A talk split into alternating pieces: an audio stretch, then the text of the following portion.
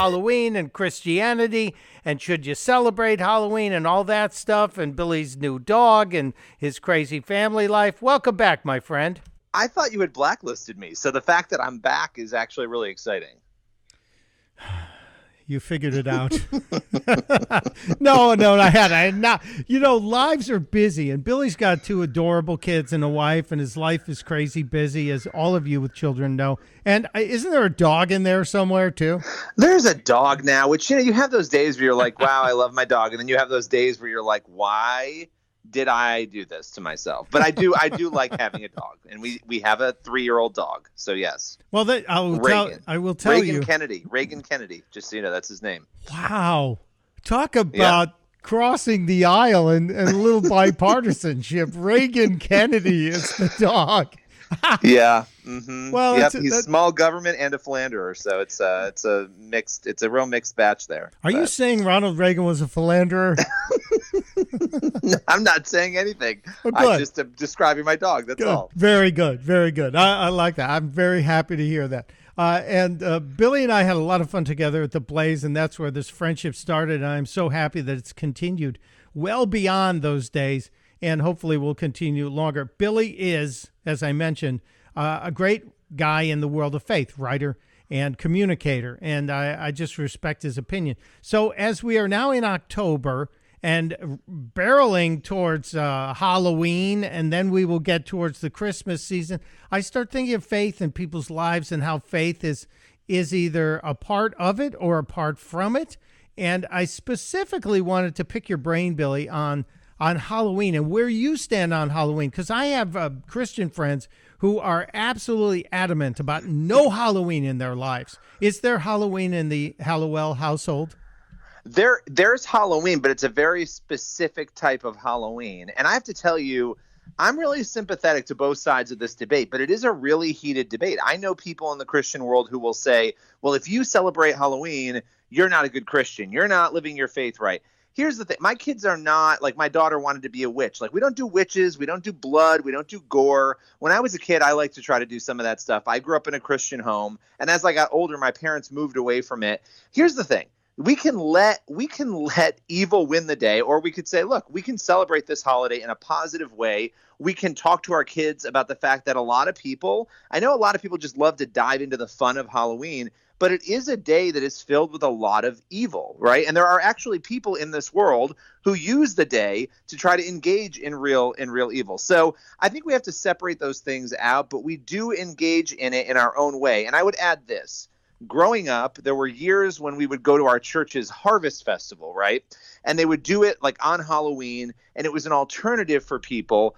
And I guess my argument has always been, and this is controversial and it might upset some people, if we're still doing something on Halloween and celebrating the day, no matter what we call it, we're still celebrating Halloween, right? Whether it's a harvest festival at a church or whatever. So we do it in our own way. We do it in a healthy way, but I am sympathetic to those who do abstain from it. I do understand.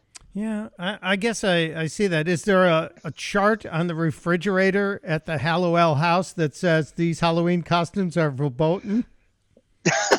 no, no, we just we have conversations about it. I'm like, look, we are not going to go out and represent things that are that are evil or negative. We're going to use the day um, to to have fun, right? Like we'll do a little trick or treating. We have a family party every year before we go out to trick or treat, and we keep it light and we keep it fun. But we we have a nine year old now, so we talk to her about these things and you know she gets it right she wasn't looking to be like a scary whatever witch and and and maybe i don't know i i said no this year but maybe i would allow it if it was you know a good witch or whatever but the point is we want to celebrate it in a positive way and i think christians kind of need to get to a place too where they can agree to disagree on this because i when i think of the issues that would spark the most comments and frustration at different media outlets that i worked at it would be Halloween. When you would do a story about should Christians celebrate Halloween, people just go at it over this. Again, there is real evil in the world, and you know this. I, I worked on a book on this topic. There's real evil, but at the same time, why are we letting everybody doing the evil things own the day? If we're going to go to our church and celebrate it, that's great, but you're still celebrating Halloween in some form. That's that's kind of my argument. And it's uh, I think it's a fair argument. You know, I will give you that. I give Billy a hard time, but I also like to support him when he's fair. Um, uh, so It's so wha- rare. I know it really is. So what you're saying is Glinda the Good Witch from The Wizard of Oz is okay, but the Wicked Witch is not permitted. Yeah, you know, look, I it is really interesting because there was that whole Harry Potter debate. Do you remember that where people would get really worked up some Christians about Harry Potter and it's opening a door and people are reading the kids are reading the book and they and then they get interested in magic. And I always thought that that was sort of a silly argument, but I will say that I have encountered people and it's been really interesting. Even one of the stories in my book Playing with Fire about this guy who, you know, he started playing a card game that was like just a fun game and it really intrigued him with magic and he started kind of moving into this uh, into this life of trying to obtain power. And I thought, wow, that's like I guess there's a different trigger for everyone, right? 99% of the population would be fine. It would never have that. So, you know, I understand these different things, but generally speaking, yeah, I think, you know, look, kids have vivid and wild imaginations and these stories are fun Glinda the good witch all that stuff. It's great but i think we do need to talk to our kids about look there's good and there's evil right? And there's things we shouldn't mess with. And you might be pretending to be something on halloween but that doesn't mean you should go out and try to engage in these sorts of activities that we should avoid. Whether whether and this is important it's under the auspice of being good or bad or evil or not because some of the stuff I, I will also tell you, I've talked to so many people who have gone into, you know, positive forms of witchcraft and these things they think are good. Yeah, if you're a Christian, you read the Bible, it's pretty clear there is no good witchcraft. Do not engage in it. Do not take part in any of it. So, yeah, that's my stance. Okay, uh, I I assume that extends to Ouija boards. do not touch a Ouija board, people. Listen, okay, I know people and people will laugh and they'll say it's crazy. And I mean, I've covered this pretty in depth. There's a whole history to the Ouija board. Um, do not engage with any activity where you're trying to talk to dead people because I, I actually don't think you can connect with dead people, which I know that may be controversial in some circles, but I do think you can connect with something, and I don't believe it's your dead loved one. So you just want to be careful. You want to be careful with all of this stuff. It seems fun, it seems harmless, but there. And let me just challenge everybody before I even continue on my TED talk about the Ouija board. Okay, Go to Amazon, type in Ouija board, and read the reviews. It's really fascinating. It's really fascinating to read the reviews of the Ouija board on Amazon. And when you walk away from that, you'll you may feel a little differently if you're a proponent of it.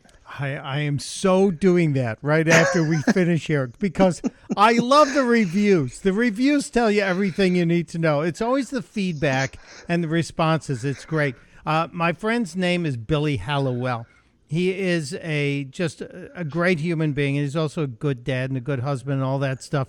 But his book, the one he mentioned, "Playing with Fire," is delightful, and you should read it, especially as we enter the Halloween season.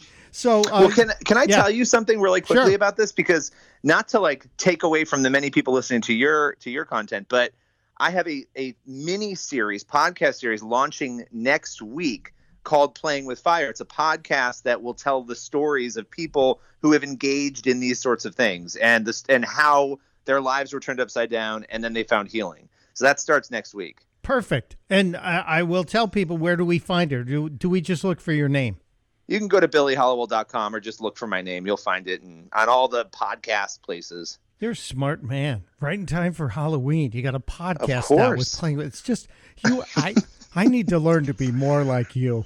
Uh, Oh, please. That's terrifying. It is, isn't it? Uh, I'm go- going to get your glasses right now. Thank you, my friend. Billy Hallowell. Find him at billyhallowell.com.